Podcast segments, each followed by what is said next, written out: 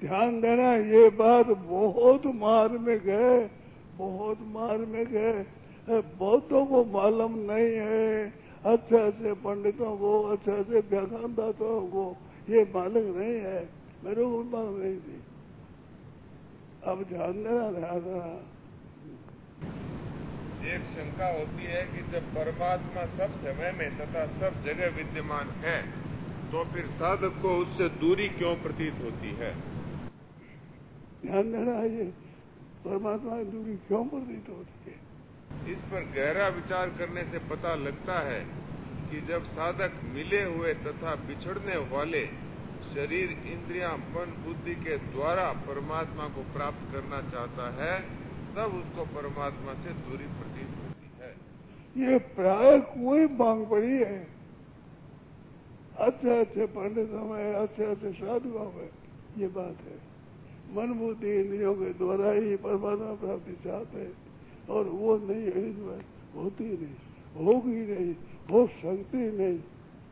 ये बात मिलती नहीं है कारण कि परमात्मा की प्राप्ति क्रिया और पदार्थ के द्वारा नहीं होती। क्रिया और पदार्थ क्रिया और पदार्थ के त्याग से अपने ही द्वारा होती है। इसलिए साधक को चाहिए कि वह शरीर, इंद्रिया, मन, बुद्धि को संसार की सेवा में समर्पित कर दे और अपने आप को, अर्थात सत्ता मात्र स्वरूप को भगवान के समर्पित कर दे। जब जब साधक स्वयं सब और से विमुख होकर एकमात्र भगवान के ही शरणागत हो जाता है, तब भगवान कृपा पूर्वक उसको अपना लेते हैं, अपने से अभिन्न कर लेते हैं। खास बात है कल्याण प्राप्ति के कल्याण के तीन सुगम मार्ग इसमें पृष्ठ संख्या इकतीस पर है। यह पहली आवृत्ति में दूसरी आवृत्ति में बदल गया पुस्तक का नाम है कल्याण के तीन सुगम मार्ग। अब मार्मिक बात है। मार्मिक बात यह बात मिलती नहीं ऐसा मिलती ऐसी कई बातें हैं जो मिलती नहीं है। आप उन्हें नाम लिखा है और माने। हमारी कोई वस्तु नहीं है, और हमारे कुछ भी नहीं चाहिए। ये दो बातें काम में लाने की है। विशेष कामों का बहुत फ़ायदा होगा, बहुत फ़ायदा होगा।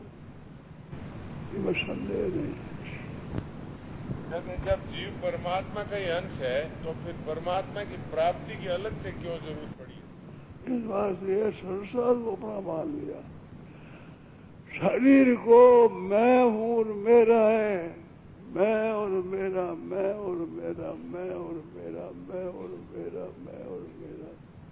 ये मैं और मेरा, मैं और मेरा, ये पकड़ा हुआ है इस बात से ये दशा हो रही है।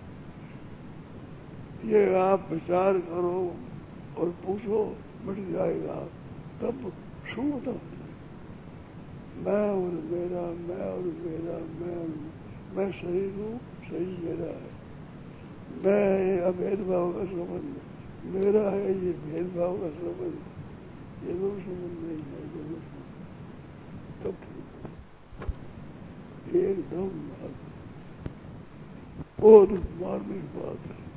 मैं और नारायण नारायण।